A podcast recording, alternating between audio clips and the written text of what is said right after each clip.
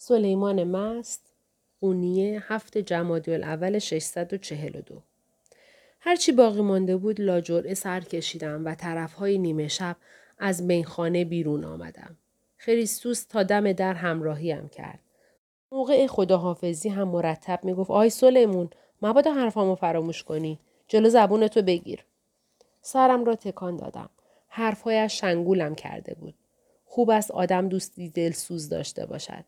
خودم را خوشبخت حساب می کردم. اما همین که به کوچه تاریک پا گذاشتم احساس کردم در عمرم هیچ وقت اینقدر خسته نشده بودم. کاش کوزه شراب با خود داشتم. همونطور که توی کوچه راه می رفتم و چاروخهایم تق تق صدا می‌داد یاد مولانا افتادم و حیاهویی که موقع گذشتنش از کوچه به راه افتاده بود. سرزنش های طرفداران واعظ بزرگ حالم را بد کرده بود. حوصله را سر برده بود. اصلا مرا نمی شناختند. فقط چون توی میخانه بودم آنطور کلفت بارم کرده بودند. چیزی که توی این دنیا خیلی حوصله را سر می‌برد آدمهایی که فکر می‌کنند خیلی حالیشان است. مگر ما را توی گور همدیگر می‌گذارند که اینطور مثل گندم برشته بالا و پایین میپرند؟ تا این سن هر چه کشیدم از دست آدمهای با افت کشیدم. این جور آدمها از بس عذابم دادند همین که یادشان میافتم موهای تنم سیخ می شود. توی همین فکرها بودم که از سر گذر گذشتم و رفتم توی کوچه کناری. درخت های گت و گنده که دو طرف کوچه ردیف شده بودند این کوچه را از کوچه قبل هم تاریکتر می کردن. انگار همین کافی نبود چون یک دفعه ماه پشت ابر رفت و همه جا شد ظلمات. اگر اینجوری نمی‌شد از قبل ملتفت دوتا گزمه می شدم که داشتن نزدیک می شدن. تا دیدمشان گفتم سلام علیکم. اما گزمه ها جواب سلامم را ندادند. به جایش پرسیدن این موقع شب توی کوچه چه کار دارم. من کنان گفتم هیچ کاری داشتم می‌رفتم خونه. روبروی هم ایستادیم. سکوتی سرد بینمان حاکم شد. اگر صدای او سگها از دور نمی آمد سکوت مطلق بود. همون موقع یکی از گزمه ها کمی جلو آمد و هوا را بو کشید. با حالتی اقراقآمیز و مسخره کنان گفت اه اه چه بو گندی میاد. آن یکی فورا ادامه حرفش را گرفت. پچی بوگند شراب میده. تصمیم گرفتم کار را به مسخره بازی بکشانم. اصلا نگران نباشید. این بو واقعی نیست. حالا که می راست نجسه و فقط می مجازی مباهه لابد این بو هم مجازیه.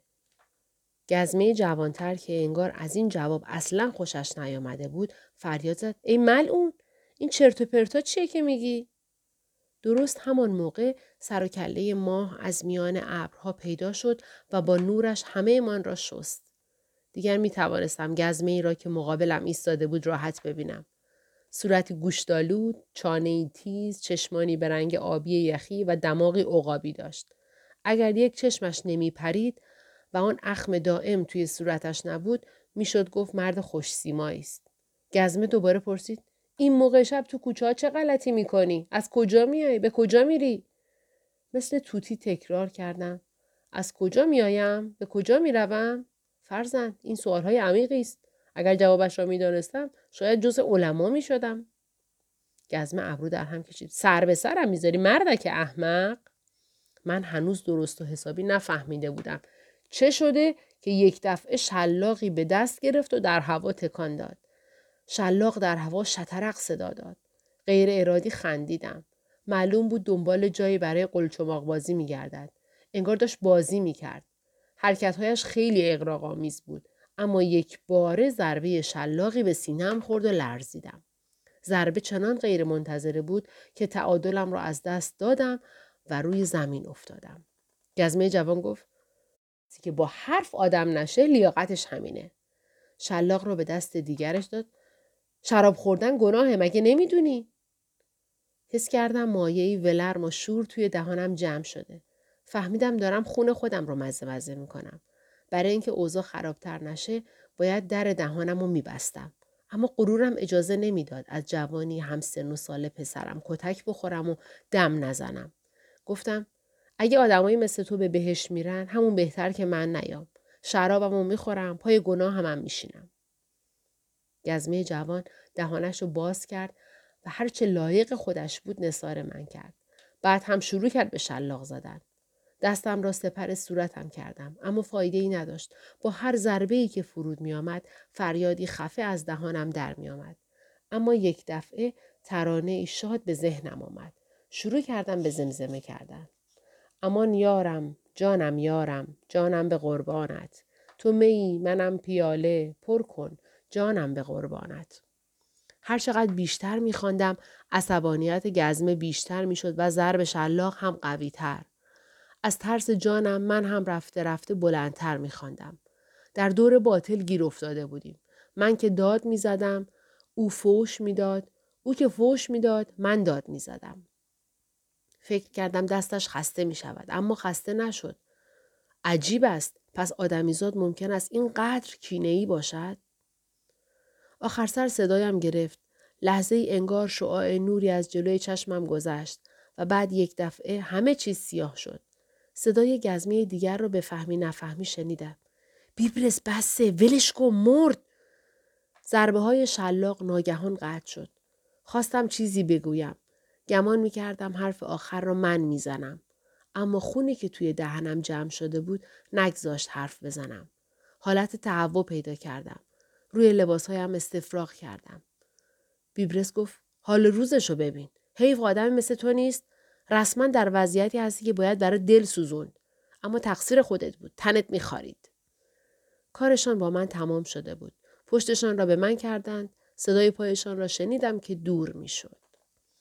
نمی‌دانم چه مدت همانجا خوابیدم. شاید ده دقیقه، شاید ساعتها. زمان مثل پرده مه نازک شد. ماه در آسمان انگار نخواهد مرا در این وضعیت ببیند دوباره پشت ابرها پنهان شد. ذهنم بدنم جایی میان مرگ و زندگی شناور بود. یک دفعه بیهسی که همه جایم را فرا گرفته بود از میان رفت. همه بریدگی های روی بدنم زغزغ می کردن. مثل حیوانی زخمی شده بودم. ناله کنان همانجا ماندم. مدتی بعد صدای پا شنیدم. کسی داشت نزدیک می شد. اولش خیلی ترسیدم. گفتم شاید دوست باشه. اما بعدش خندم گرفت. بعد از اون همه کتکی که از گزمه ها خورده بودم حالا باید از دزدا می ترسیدم. از میان سایه ها درویشی قد بلند و لاغر بیرون آمد. نزدیک شد. سلام کرد. کمکم کرد بلند شوم. خودش را معرفی کرد. گفت اسمش شمس تبریزی است. اسمم را پرسید. گفتم سلیمان مسن قونوی با افتخار آماده اجرای عوامرتان هستم. شرفیاب شدم. شمس شروع کرد به پاک کردن خونهای روی صورتم. زیر لب گفت زخمی هم باطنن هم ظاهرن هم از درون هم از بیرون از جیب جبهش شیشه بلوری درآورد و گفت این مرهم را روی زخمات بذار. ذاتی مبارک در بغداد هدیه داده بود. پس قسمت تو بوده. زخم درونت عمیقتر از زخم بیرونته. من من می‌کنن گفتم تشکر می‌کنم. مهربانیش تحت تاثیرم قرار داده بود. مردی که شلاقم زد گفت امثال من روی زمین زیادی هن. اینها را که می‌گفتم صدایم میلرزید. بغز راه گلویم را گرفته بود. از ضعیف بودنم خجالت کشیدم. شمس گفت حرف اشتباهی زده. وجود همه تک به تک ضروریه و غیر قابل چشم بوشی. چیزی تصادفی یا اضافی وجود نداره. این یکی از قواعده. پرسیدم از کدام قواعد حرف می‌زند گفت قاعده 21 به هر کدام ما صفاتی جداگانه عطا شده است. اگر خدا می‌خواست همه عینا مثل هم باشند بدون شک همه را مثل هم میآفرید. محترم نشمردن اختلاف ها و تحمیل عقاید صحیح خود به دیگران بی احترامی است نسبت به نظام مقدس خدا. به سختی گفتم حرفات قشنگه اما من به همه چیز شک دارم حتی به خدا شمس تبریزی لبخند زد. شک کردن چیز بدی نیست. اگه شک بکنی یعنی اینکه زنده ای و در جستجویی. انگار که از روی کتاب بخواند با لحنی جاندار ادامه داد. انسان یک شبه صاحب ایمان نمیشه سلیمون آدم خودش رو مؤمن می‌دونه اما یک دفعه حادثه غیرمنتظره پیش میاد. دچار شک میشه تردید می‌کنه. دوباره خودش رو جمع جور می‌کنه. ایمانش قوی میشه. پشت سرش دوباره به پرتگاه شک سقوط می‌کنه. این وضع همین جور ادامه پیدا می‌کنه. تا به مرحله مشخصی نرسیدیم یک بار به این طرف تاب می‌خوریم یک بار به اون طرف. گاه مؤمنیم گاه منکر گاه در تردید. گاه اهل بهشتیم گاه اهل جهنم. فقط اینطوری می‌تونیم پیش بریم. در هر قدم کمی به حق نزدیکتر میشیم. بدون احساس شک نمی‌توان صاحب ایمان شد. گفتم اگه خریستوس این حرفاتو بشنوه نگران میشه به خدا. پشت سر هم بهت میگه مواظب حرف زدنت باش. مدام به من نصیحت می‌کنه و میگه هر کلامی با هر گوشی سازگار نیست. شمس تبریزی خندید و گفت خب او هم حق داره. بعد یه دفعه از جاش بلند شد. یالا بیا تا خونه برسونمت. زخماتو میبندم. بعدش هم باید بخوابی و استراحت کنیم یک دستم را دور گردنش انداخت و کمک کرد سر پا بیستم. اما در وضعیتی نبودم که بتوانم راه بروم درویش این را که دید بدون معطلی کولم کرد. بوی خودم به دماغم خورد. خجالت کشیدم. گفتم مرا کول نگیر بو گم میدم. نگران نباش تو فقط راه خانه نشون بده. این شد که شمس تبریزی به آنکه به خون و ادرار و استفراغ روی لباسم اهمیتی بدهد در کوچه های تنگ و باریک قونیه مرا کول گرفت و برد. از کنار خانه ها، دکان ها، کلبه ها گذشتیم.